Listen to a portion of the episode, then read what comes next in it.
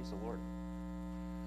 So this morning, um, before uh, this morning, we have Pat Williams, who's uh, one of our ladies uh, here in our church. She's an awesome teacher. She's going to be teaching us this morning as we continue in our series in Galatians. And say the reason why we, the reason why I do that is because I, I really believe in the body of Christ, and I believe that uh, that there's more than just one of us that has the gift of teaching, and it's important to make that those gifts be used. And so, um, God really has. Uh, we've, if you've never heard Pat preach before, you're in for a treat. So she's comes up with a lot more creative stuff than I ever do. So I'm excited about that. But before before she comes, we have a testimony this morning, um, and uh, Nick. Uh, you know, sometimes on you can come on up, Nick. You know, sometimes on you know on Sunday mornings you look around and everybody's all cleaned up and we're wearing our Sunday best. Yeah, it's about as good as it gets right here. So, Sunday best, and uh, and you think, oh boy, everybody's got it all together, and then you then you hear stories and you begin to realize that every one of us, every one of us has been broken. Every one of us is really basically is a schmuck in need of a savior and uh, that's the bottom line for us. And so, here's another schmuck. Man, how's that for an introduction? Woo! So anyway, so um, but uh, no, and as and as really as a setup, it sets up uh, the message very well this morning from Galatians chapter five. If you want to turn there, we'll be there in a minute. But uh, as Pat comes in a minute, this really sets that up. Just so you know, I mean, part of a big part of Nick's story is uh, years of addiction to pornography, and so I want you to know that. Here's the here's the warning label in advance, but I'm sure you'll keep it clean. there we go. So there we are. Nick, thank you. And I love what God's doing in this guy. Woo! Ah, isn't that cool? Yeah. So anyway, as I was praying, because I, I, I, am pretty nervous, but I was praying there, and um, I was reminded that I am an ambassador for the kingdom of God, clothed in immense power.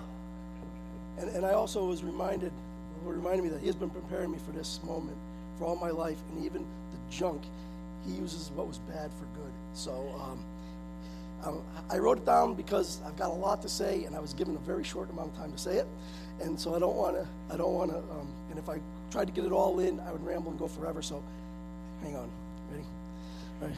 My name is Nick Ruitto. In June, I will have been coming to New River for seven years.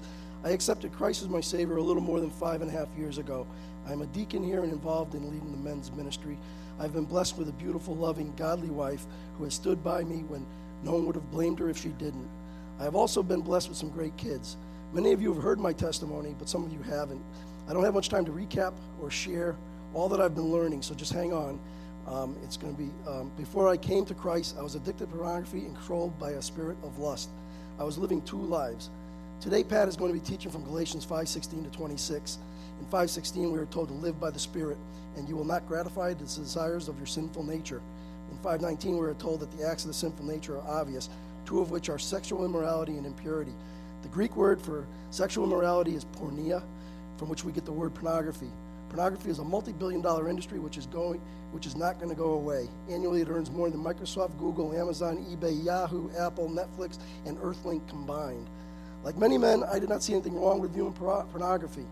That is a lie from hell and it is one of Satan's most powerful tools for separating us from God. It is so powerful because of its accessibility. It is everywhere. It's on your phones. Parents, I'm telling you, if, if your kids have a PlayStation or a Wii, it can be on that if it's hooked up to the internet. Um, its affordability, much of it is free. It's anonymity. You do this in secret. You don't see the track marks like a drug addict would have. You don't see the you know the, uh, the hangovers that an alcoholic would have. So it's kept secret, and it, is addictive. I'm telling you, it's addictive. There's studies. It's just as addictive as cocaine. So um, it's it's bad stuff. So um, where was I? Um, Viewing pornography is a sin. Jesus said that anyone who looks at a woman lustfully has already committed adultery with her in his heart. It is a sin. Pornography is a cancer that is destroying our lives. Porn destroys intimacy with God and with your wife. It destroys blessings of God. It destroys marriages and your relationships with your children.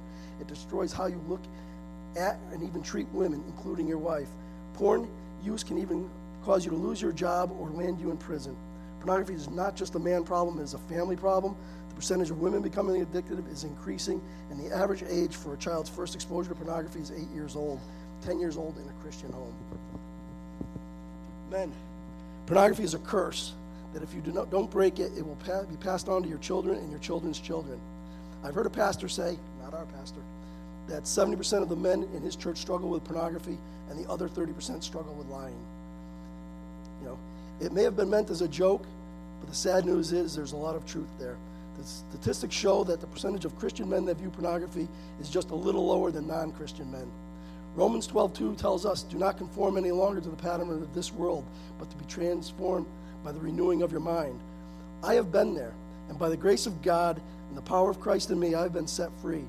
I know that when you're caught up in this addiction, you can rationalize and justify doing things that you never thought you would do.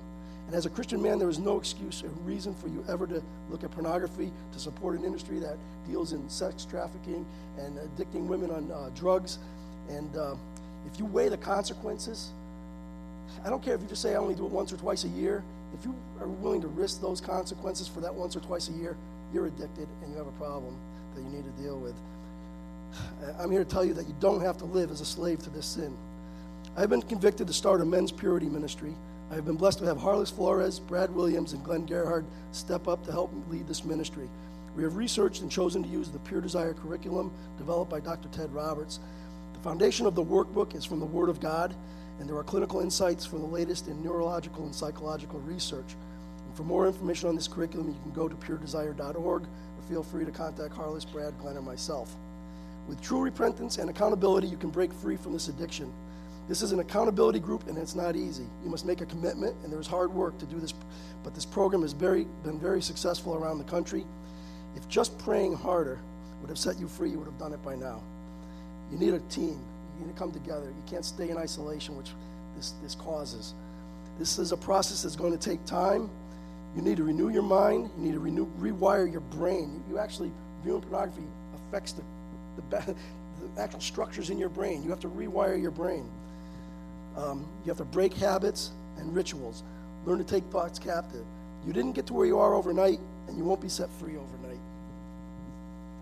This is a topic that has been the elephant in the room for many years, and the church has ignored it. It's time that we stand up and take this ground back from Satan. How can we have revival with so much of the church in bondage? And men, I'm, I'm not judging anyone. I've been there. 70, 80% of men have been there. Um, I was there. It is the Holy Spirit that convicts us when we do something wrong. But it is Satan who uses shame to say that there's something wrong with me. This is a sin that is clothed with shame. I encourage men to bring it to the light. And I, women, I, encourage you to support your men. And I, I, pray that this whole church would support and encourage this ministry. And we can take, uh, you know, it's for the kingdom. So.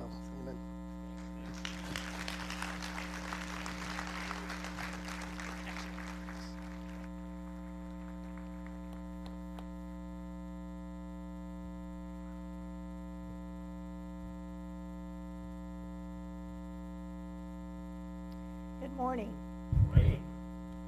The ushers are, are passing the basket and it has a name tag in it. If you just take that name tag and just use it as a bookmark in your Bible or whatever for a few minutes, you'll find out what it is all about later. We're reading from Galatians 5, verses 16 to 26. I'll be reading from the New Living Translation this morning the author has just been telling us about what it means to move from death into life and to, to living in the freedom that you have in Christ. So then he says, so, which means based on everything I've already said. So, I say, let the Holy Spirit guide your lives. Then you won't be doing what your sinful nature craves. The sinful nature wants to do evil which is just the opposite of what the Spirit wants. The Spirit gives us desires that are the opposite of what the sinful nature desires. These two forces are constantly fighting each other, so you are not free to carry out your good intentions. But when you are directed by the Spirit, you are not under obligation to the law of Moses. When you follow the desires of your sinful nature, the results are very clear sexual immorality, impurity, lustful pleasures, idolatry, sorcery, hostility, quarreling, jealousy, outburst of anger, selfish ambition, dissension, division, envy, drunkenness, wild parties, and other sins like these. Let me tell you again, as I have before, anyone living that sort of life will not inherit the kingdom of God. But the Holy Spirit produces this kind of fruit in our lives love, joy, peace, patience, kindness, goodness, faithfulness, gentleness, and self control. There is no law against these things. Those who belong to Christ Jesus have nailed the passions and desires of their sinful nation to the cross and crucified them there. Since we are living by the Spirit, let us follow the Spirit's leading in every part of our lives. Let us not become conceited or provoke one another or be jealous of one another.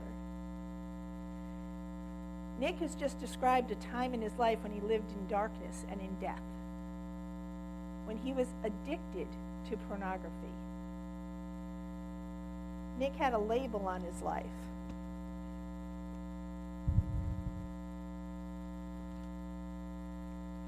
And the label was addict. An addiction is anything that you can't control. So then you're going to say to me, I got it. I got it under control. All I have to do is never go to that kind of place, never walk with that kind of person.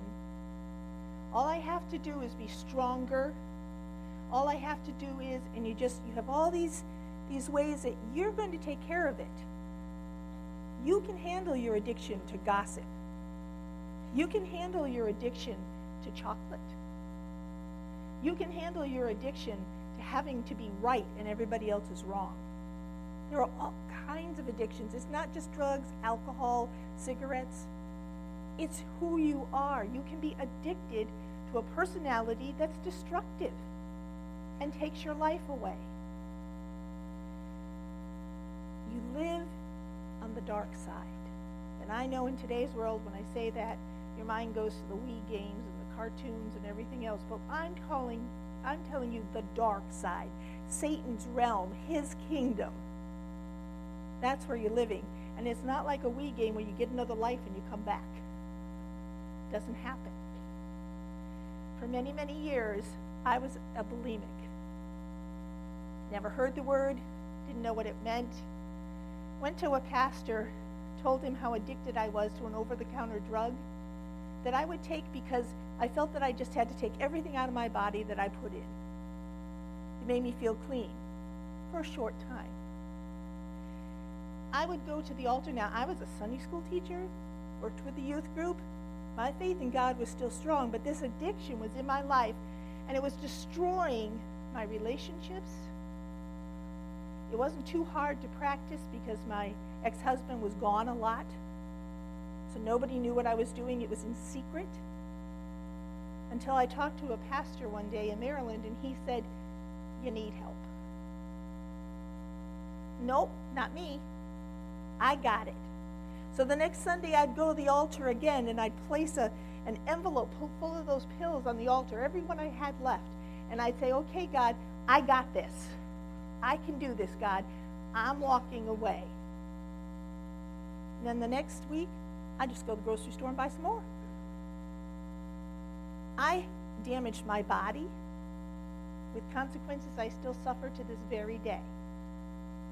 But the worst part was that my heart was beginning to harden.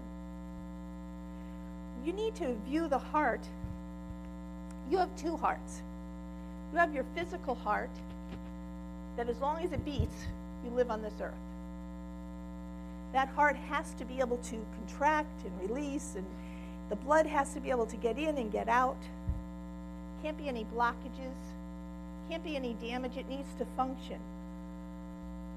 Now, last fall, I was diagnosed with cardiomyopathy, which means that my heart muscles are starting to harden and change.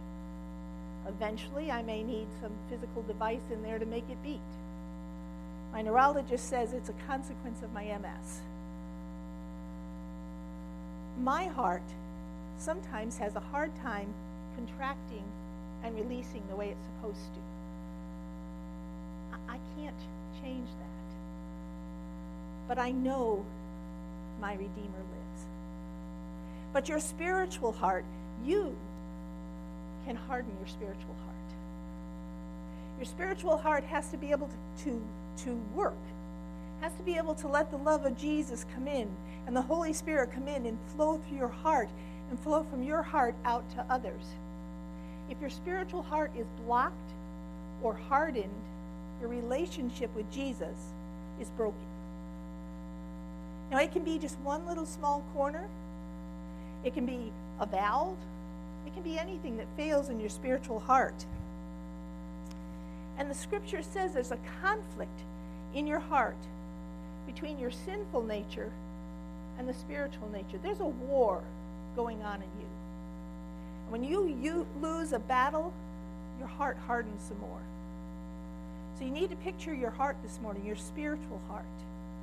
Is your spiritual heart functioning fully?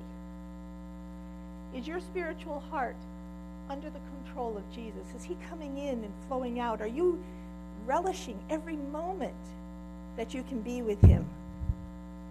An addiction will take you away from that, and your spiritual heart will start to harden and change. It also says in, in that uh, one of the sinful natures is outbursts of anger. How do people manage anger?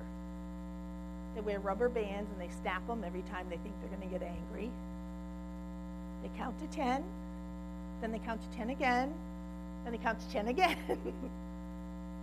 they meditate, they um and they ah. They try anything to control the anger that's so deep within them that they don't know how to deal with it. I was a screamer. My kids were young. I think I thought they were deaf. Because it was always, come to supper now. Get in bed now. What is your problem? Don't you? I screamed a lot. I was really a screamer. Then my family, we moved into a military mobile home park in Maryland. Mobile homes don't have much insulation. So when I screamed, the neighbors heard me. I never thought about it until the wives complained to their husbands, who complained to their commanders, and those commanders complained to my husband's commander. And you know what? That doesn't fly.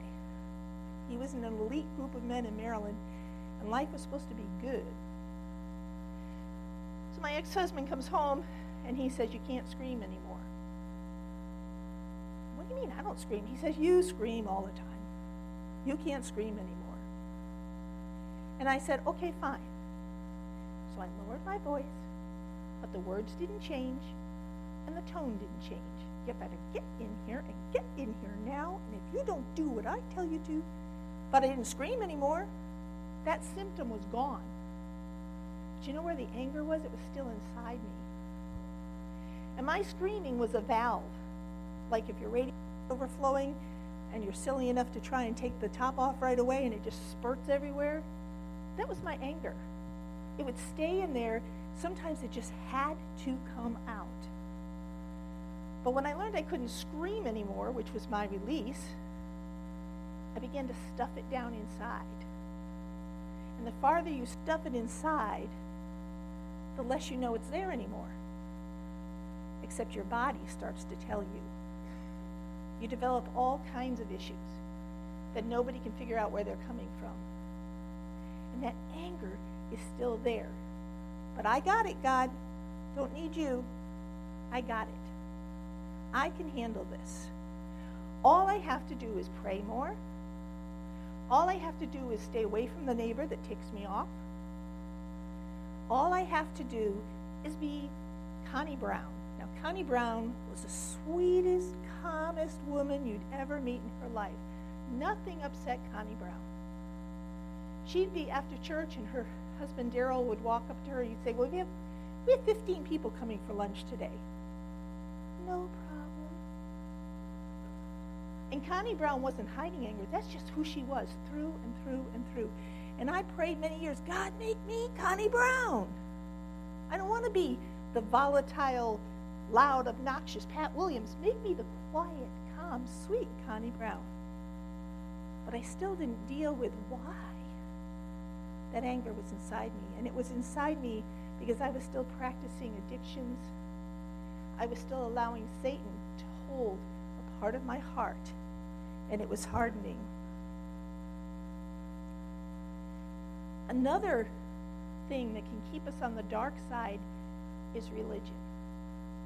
Now, that may seem strange to say, but Pastor's been teaching us there's a big difference between religion and a relationship with Jesus Christ. I grew up with a whole lot of do's and don'ts. And you had to be perfect. You had to be perfect. You had to be good.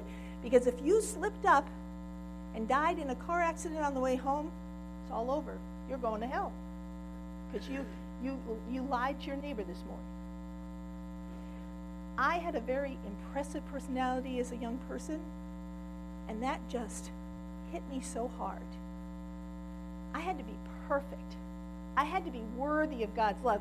And the only way to be worthy of God's love was to be in church Sunday morning, Sunday night, Wednesday night, go to youth group, wear the right clothes, say the right thing, never tell people that you were hurting because Christians didn't hurt. You just had to wear this facade of perfection. And I didn't realize until just recently how much that hurt my spiritual heart. In 2011, um, I went to my neurologist who told me that uh, I need to go see a neurosurgeon. He said, Oh, that tumor we've been watching is growing. Nothing bad. Don't worry about it. Just go talk to this man. I went to the neurosurgeon, and he said, You have to have surgery. You have to remove the brain tumor. So I said, hmm, this was June. I said, how about August, September? He said, how about next week? and I said, no. My daughter Joy was there. She let me get away with two weeks. but the part that I, I want you to understand is that my mind began to say to me, You are not worthy of God's love. If you were worthy of God's love, why would all these things be happening in your life? Why would all this be going wrong? Todd got up on a Sunday morning and he prayed for me, and he prayed that God would make it so I didn't have to go through the surgery. And I'm sitting in the sanctuary thinking, forget that, Todd.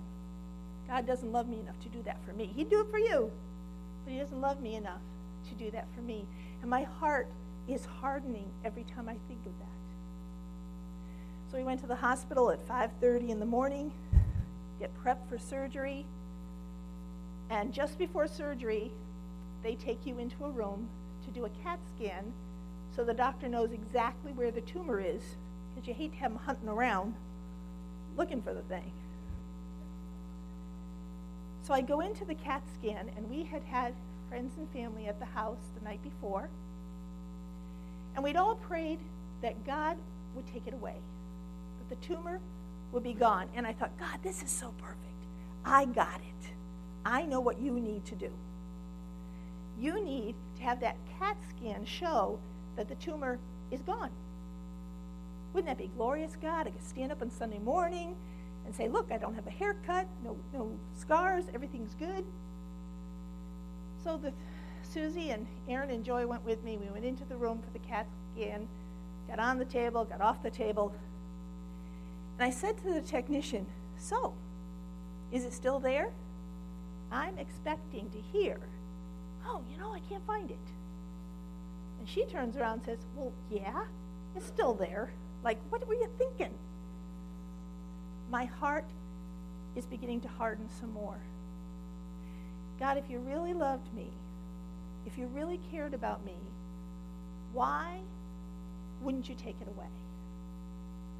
Why is it that I have to go through this? Then they take you into another room and they begin to do pre op surgery before the surgery to get you ready. And I'm doing fine until the lady's opening up my arm to put in a special whatever it was. She said, I said, Well, exactly why are you doing this? She said, Because we have to know the minute your heart stops. Okay. Again, why, God? Why? And then the doctor comes in and says, Well, I'll tell you what. We're going to do our best to have you off the respirator before you come out of the OR. The respirator? Okay. My heart is hardening some more because I'm questioning God. I'm saying, God, I don't get it. You have healed people of things much worse than this. Why am I not worthy of your love? I've tried to do all the right things, to do this, don't that, do that. I, have tried to, to travel in your world. Yeah, I got a few problems, but God, I'm really trying. And I know I can make it right. I can make it right. So I'm riding down the hallway. there are all these people standing on either side of the hallway. And they're all looking at me. What you know what I saw? I saw a lot of people saying, Too bad she wasn't worthy of being healed. Too bad God wasn't working for her. Too bad she's got to go in that room. Went through the surgery, things went well. God was faithful, but I didn't feel God's faithfulness. My spiritual heart was becoming so hard that all I could see was my pain. All I could see was why? Why, God? And then you begin to think of the labels that are in your life the world of shame because of what you've done. You feel so lost because there's, there's nowhere you can turn. I still hadn't reached the place where I was willing to say, okay, God, you do it. I was still saying, I can do it. I have to work harder. I have to, I have to do more work at church. I have to do more this, to be, be more compassionate. But you know what happens when your spiritual heart hardens? You lose your compassion. You lose your ability to love. You lose your ability to have true relationships with people because Jesus can't get in and he can't flow out. Because you're closing doors, you're, you're, you're forming a very hard shell around your heart. You're living in darkness. I am not saying you've lost your salvation. I'm saying you're living in darkness because you're not allowing Jesus to walk along with you. And things seem absolutely hopeless. Absolutely hopeless. Lord, how many times, how many times do I have to try to be a calm person? How many times do I have to wake up in the morning and I'm fine until my feet hit the floor and then it all falls apart? How many times, God? I know I can do this. I can make this work. You wear the label of regret. I am so sorry. I'm so sorry that I've hurt people again today. I'm so sorry that my life is just not what it ought to be. I'll start again tomorrow. Has anybody ever said that? One more day, God. Give me just one more day, and I'll start again tomorrow. You feel absolutely defeated. There's no way out. There's no way to move from the darkness to the light. I've tried it. I've done this, that, and the other thing, gone to therapists, tried everything, God, but I come right back. Right back to living under Satan's control in parts of my life. I- I'm defeated. There's no way for me to go. and I love Satan's strongest tool in my life guilt. Guilt. Satan will come to me even now or things I did many years ago. And he'll say, Do you remember? Do you remember the time you hurt that person? Do you remember the time you spanked your kids when you shouldn't have? Do you remember the time that I said to you, This is what I want, Pat, and you said, Not today? Do you remember, Pat, that, that you have no willpower? You have no self control. You have nothing. You are worthless. You are a piece of dung. You have nothing.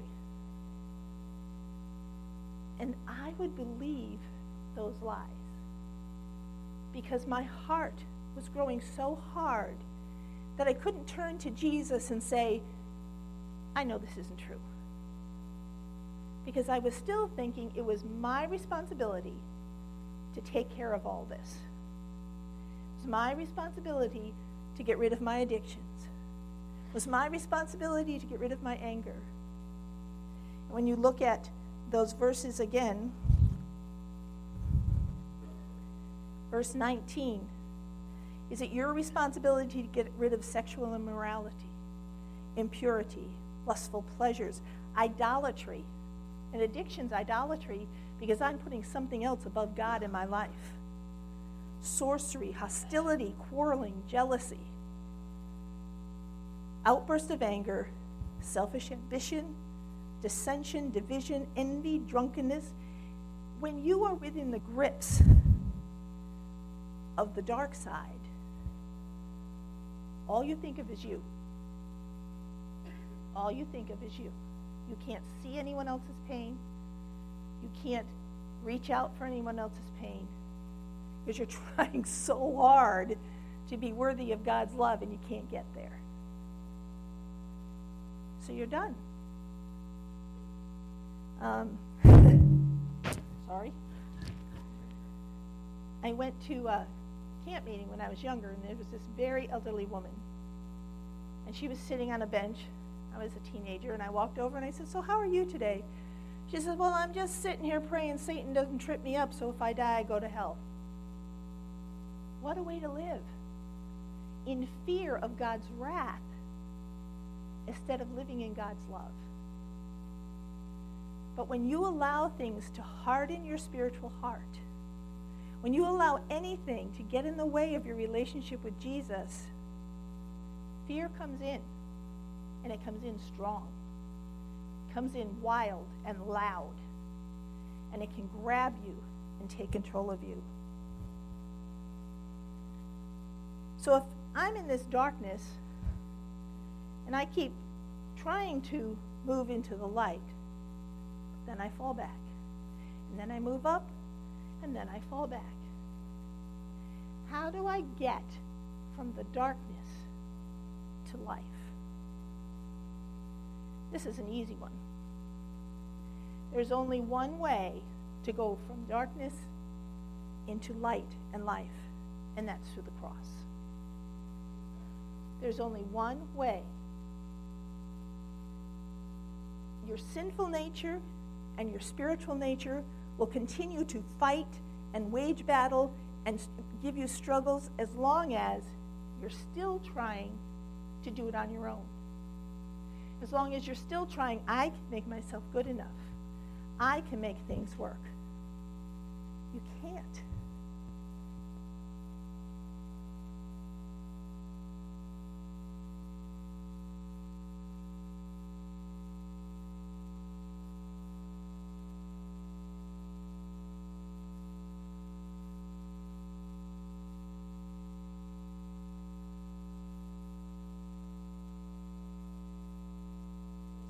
That you can um, can win the battle.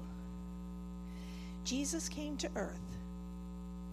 He allowed himself to be crucified on the cross, and he died for you. He died for you, and only his blood can break you free from the chains of the darkness in your life. And I don't care if you think, well, I'm not really in darkness, I'm in a gray area. There's only two sides there's the darkness, there's the light. There's no gray area. You're in or you're out.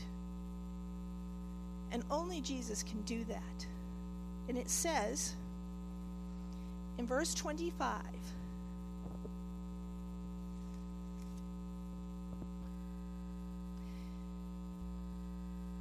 No, I'm sorry, verse 24.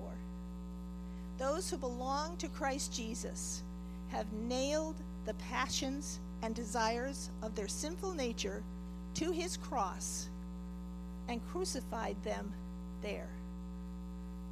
When Jesus died on the cross, he died for you.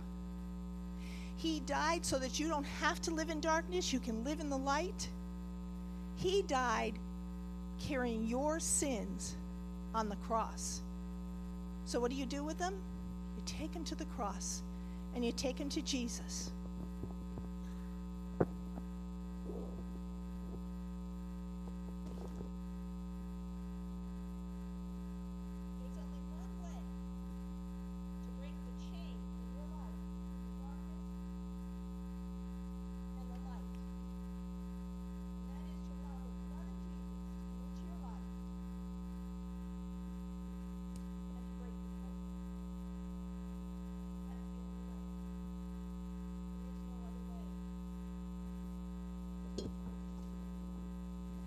And when you allow Jesus to break that cord, all these labels fall off. That's not who you are any longer. It tells you what the fruit of the Spirit is. The scripture says, since we are living by the Spirit, let us follow the Spirit's leading in every part of our lives. That kind of sound, you know, if, if you haven't met Christ and you haven't heard that before, that kind of sounds ooh, to follow the Spirit. What that simply means is you need to decide that Jesus came, that He's the Son of God, that He died on the cross for you, and that He rose again so that you could have eternal life with the Spirit. How does the Spirit lead you? He leads you as you as you read the Word. He leads you as you pray. He leads you as you fellowship with other Christians. Nick is offering a group with a group of guys to help those that are suffering from a certain addiction. I would recommend any group you join to help you through any kind of struggle, make sure it's based on the Word of God. Make sure it's godly. That you're not just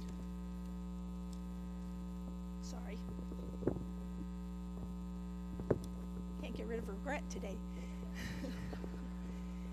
that you're not just changing one addiction for another.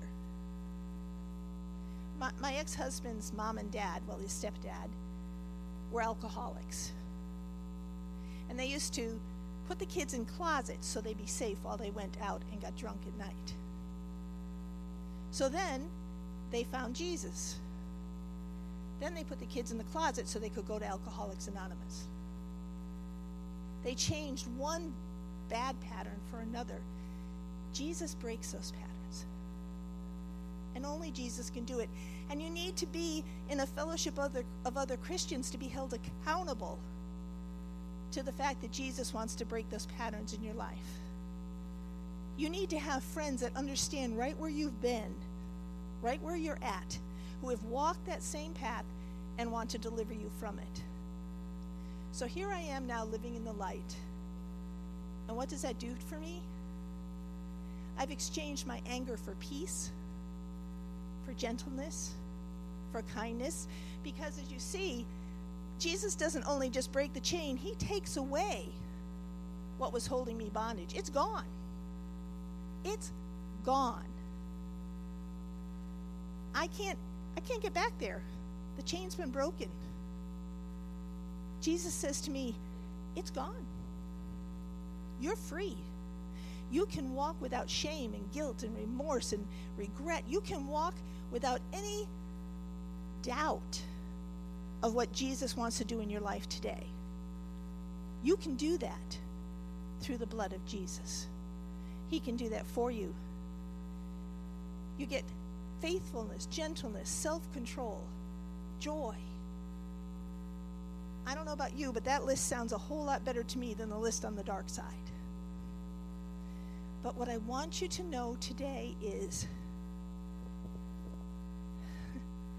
don't take as long as I did to understand that just stuffing things inside and allowing them to harden your heart doesn't get rid of them. That my thoughts of being unworthy of Christ, of being unworthy of being a daughter of the King, were lies. Lies that Satan would continually tell me so he could keep me in his kingdom. But I have learned that they're lies, they're gone. I don't have to slide back into darkness. Because when the enemy starts to say to me, Aha, now I got you, then I just turn to him and say, No, you don't. I'm covered by the blood of Jesus.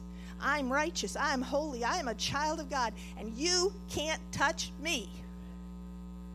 And that's what it means to live on the light, in the light, to have life, abundant life, is to be able to say to the enemy, to say to Satan, Sorry, bud, you're not welcome here.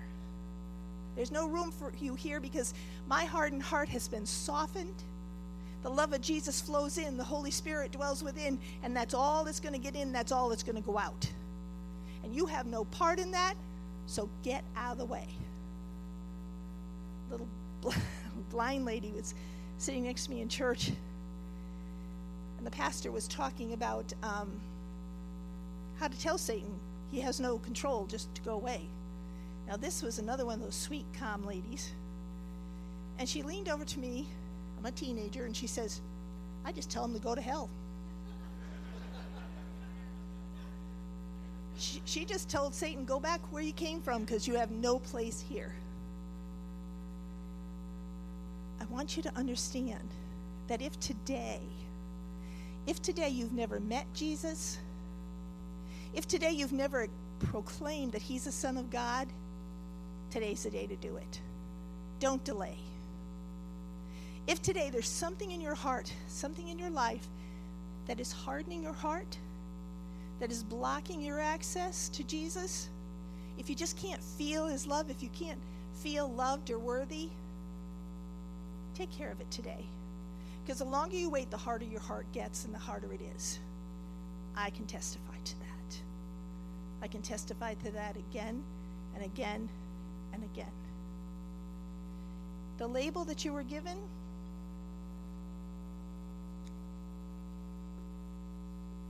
now I've lost mine. But the label that was handed out to you says, Hello. My name is Child of the One True King. My name is not regret. My name is not defeat. My name is not hopelessness. My name is not shame. My name is not guilt. My name is Child of the One True King. And through the blood of Jesus, I can proclaim that today and so can you. There's just a song that I want you to hear. And I want you to really hear You are a child of the very loud. you are a child of the one true King.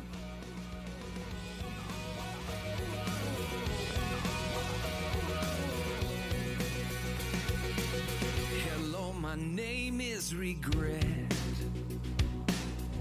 pretty sure we have met every single day of your life. I'm the whisper inside that won't let you forget. Hello, my name is Defeat. I know you recognize me. Just when you think you can win, I'll drag you right back down again till you've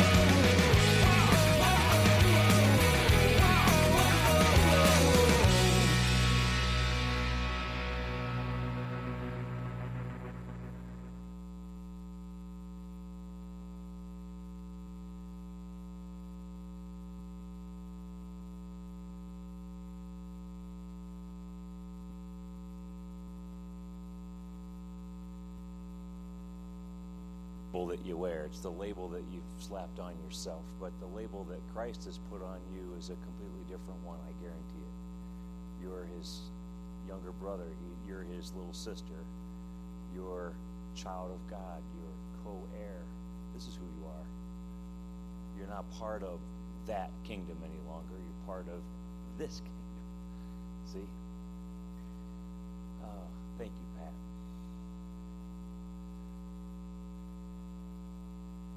Yeah, I think it's interesting. This is very practical stuff, you know. So, uh, re- religion says that the way to clean up your life is you have to, you know, buckle down, stuff it down, try harder, do harder. That's that's the solution that religion offers. Jesus says, "Would you just uh, allow me to do this work in your heart, and would you begin wearing the name that I've given to you?" Begin walking in this new identity that you've got. And it's a new identity, you know. It's this is who you are now. And begin walking in that, and as you do, the other stuff slips away. It really does. Well, Pat's given us a good challenge this morning, and um, what I want to do is we're going to close with prayer, and I want to invite you to be able to invite you to have somebody pray with you. I mean, we've talked about some really like, you know, gutsy stuff today, and um, I don't know what's uh, what the Lord is doing in your life and your heart, but if you want somebody to process that with you, that's what we're here for as the service closes. Okay, so just come and let's pray together, and we'll process it together, and and uh, and this morning too, if you say, you know, I don't I don't know what a relationship with Jesus even would look like. Like and and a lot of that's changing for you, I know, because your old idea was the relationship with Jesus looked like, you know, like your old Sunday school teacher with the blue hair and the fake pearls. You're like, and, and, and then you've run from that because you're like, I don't, you know, that's, I don't want that. That's not me. That's not. And now you're beginning to realize that that Jesus Christ actually wants to be your friend, and he's inviting you into a relationship with Himself, and you're starting to you're starting to realize, oh, that's what that is. Then I, I want to invite you to let's pray together this morning. I want to introduce you to a relationship with Jesus Christ. So, hmm. so we got one more song. Let can I sing it for you? As we close, bow your heads uh, and, and let's pray. But would you just hear the words of this song this morning? Um, let them sink into your heart. Turn your eyes upon Jesus. Look full in his wonderful face, and the things of earth will grow strangely dim in the light of his glory and grace. I'll turn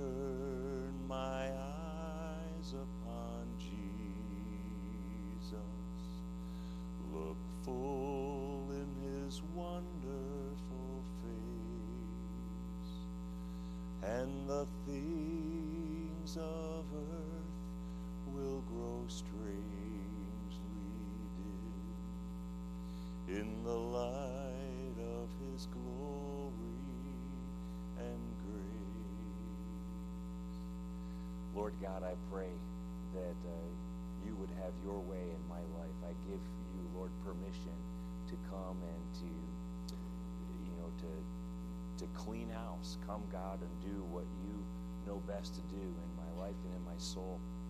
I invite you, Lord, to do that. Jesus, I'm thankful for the privilege that I have to know you, to be your kid brother. It's an honor, Lord, to be a part of your family. So, Father, I commit myself to you this morning, fresh and new. I ask you, Holy Spirit, a fresh filling today. Lord, I want to bear the fruit of the Spirit in my life, Lord. And, uh, and I'm asking you to come, have your way in me, and make it happen, I pray. So, Lord, I'm, I'm leaning on you, I'm trusting in you.